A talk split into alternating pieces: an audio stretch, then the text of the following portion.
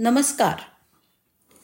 आज ऐकूया मधुमेहावरील विजयाची कथा. हा डॉक्टर बिपिन देशमाने यांचा लेख. इसवी सन एकोणीसशे एकवीसमध्ये डॉक्टर फ्रेडरिक बँटिंग आणि चार्ल्स बेस्ट यांनी मधुमेह हा रोग इन्शुलिन या हॉर्मोनच्या अभावामुळे किंवा कमतरतेमुळे होतो हे सप्रमाण सिद्ध केलं. एकोणीसशे तेवीस साली डॉक्टर बँटिंग यांना ह्या संशोधनाबद्दल वैद्यकशास्त्रातलं नोबेल मिळालं. माणसाच्या शरीरातली स्वादिपिंड स्वादुपिंड ग्रंथी इन्शुलिन हॉर्मोन तयार करते. इन्शुलिनमुळे रक्तातील साखर नियंत्रणामध्ये राहते. इन्शुलिनच्या अभावामुळे किंवा कमतरतेमुळे रक्तातली साखर वाढते. त्यालाच आपण डायबेटीस किंवा मधुमेह म्हणतो. एकोणीसशे बावीस ते एकोणीसशे बहात्तर या पन्नास वर्षात इन्शुलिन हे गुरढोरं डुकरं यांच्या स्वादुपिंड ग्रंथीपासून शुद्ध स्वरूपामध्ये मिळवलं जायचं आणि औषध म्हणून वापरलं जायचं. पण इन्शुलिन हल्ली ज्या तंत्रज्ञानाने बनवलं जातं ते म्हणजे recombinant D N A technology पन्नास वर्षापूर्वी एकोणीसशे त्र्याहत्तर साली एक क्रांतिकारी प्रयोग यशस्वी झाला.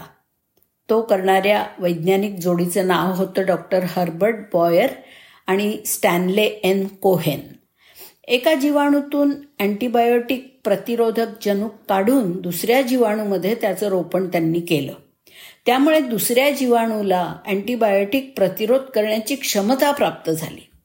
एका पेशीतील जनुक दुसऱ्या पेशीत घालण्याची प्रयोगशाळेत घडवून आणलेली ही जगातली पहिली घटना. रिकॉम्बिनंट डी एन ए टेक्नॉलॉजीचा यामध्ये जन्म झाला.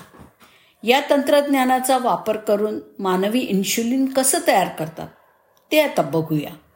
इन्शुलिन हे एक प्रथिन आहे. सर्व सजीवांमध्ये प्रत्येक प्रथिन हे वेगवेगळ्या वीस अमिनो आम्लांच्या एकमेकांशी जोडून बनवलं जातं.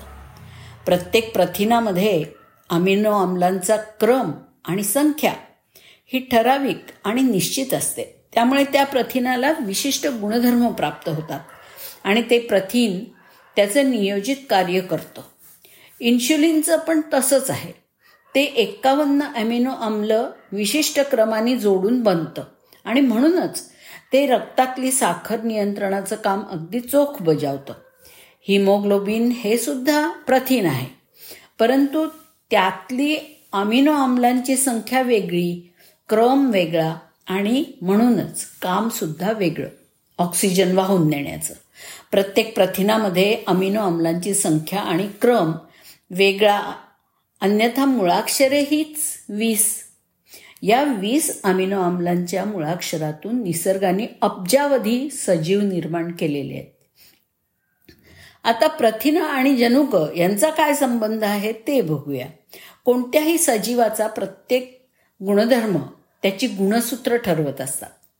गुणसूत्र ही डी एन ए म्हणजे डिऑक्सिरायबोन्युक्लिक ॲसिड या महारेणूंनी बनलेली असतात. प्रथिन हे जसं वीस अमिनो आम्लांनी बनलेलं असतं तसा डी एन ए रेणू हा ॲडेनिन ग्वानिन थायमिन सायटोसिन ही चार न्यूक्लिओटाइड्स एकमेकांशी जोडून बनतो. त्यांची संख्या आणि क्रम प्रत्येक गुणसूत्रामध्ये ठराविक आणि निश्चित असतो. माणसातील प्रत्येक पेशीत जी गुणसूत्र असतात त्यातील डी एन ए जवळजवळ तीन अब्ज न्यूक्लिओटाइड रेणू एकमेकांना जोडून बनतो.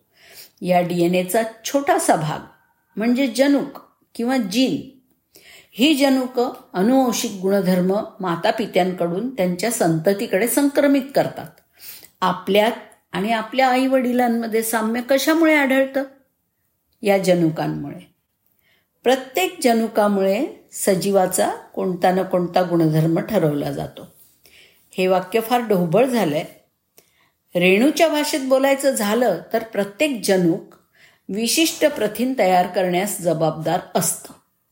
जनुकात असलेला न्यूक्लिओटाईडचा क्रम प्रथिनांमधल्या अमिनो आम्लांचा क्रम ठरवतो.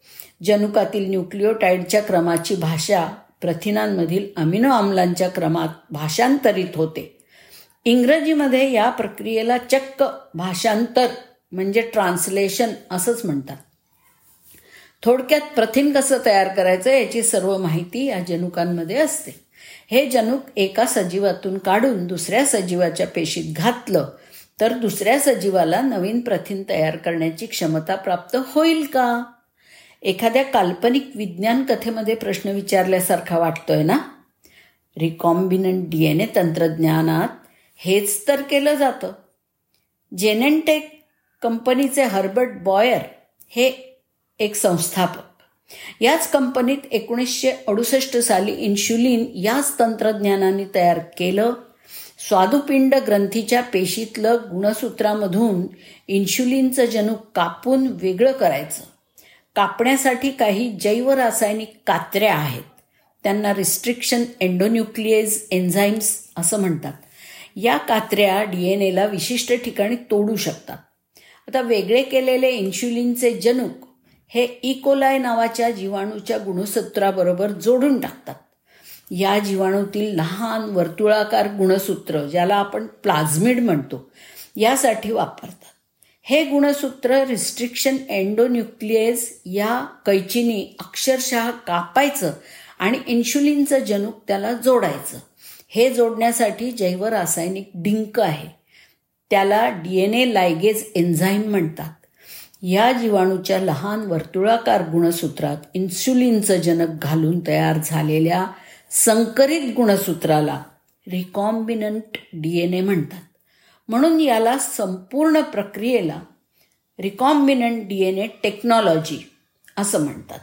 हे जीन ट्रान्सप्लांटेशन आहे. इन्शुलिन जनुकावरील माहितीचा वापर करून हा जीवाणू मग इन्शुलिन तयार करायला सक्षम होतो. निसर्गात कधी घडू न शकणारा चमत्कार प्रयोगशाळेमध्ये घडवला. हा अनुवंशिकरित्या बदललेला जीवाणू कारखान्यामध्ये हव्या तेवढ्या प्रमाणात वाढवता येतो. जीवाणूंच्या वाढीबरोबरच इन्शुलिनसुद्धा त्यांनी तयार केलेलं असतं. हे जीवाणू फोडून आतलं इन्शुलिन शुद्ध स्वरूपात मिळवायचं. झालं औषध तयार. हवं तेव्हा हे रिकॉम्बिनंट जीवाणू फर्मेंटरमध्ये वाढवा. आणि हवे तेवढे इन्शुलिन मिळवा.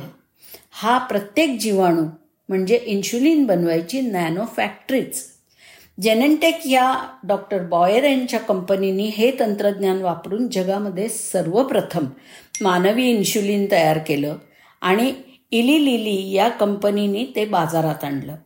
त्या औषधाचं नाव ठेवलं ह्युमेलिन म्हणजे मानवी इन्शुलिन जनावरांपासून इन्शुलिन मिळवणारे डॉक्टर बँटिंग ते e. इकोलाय या जीवाणूला जेनेंटेक कंपनीमध्ये इन्शुलिन तयार करायला लावणारे डॉक्टर बॉयर.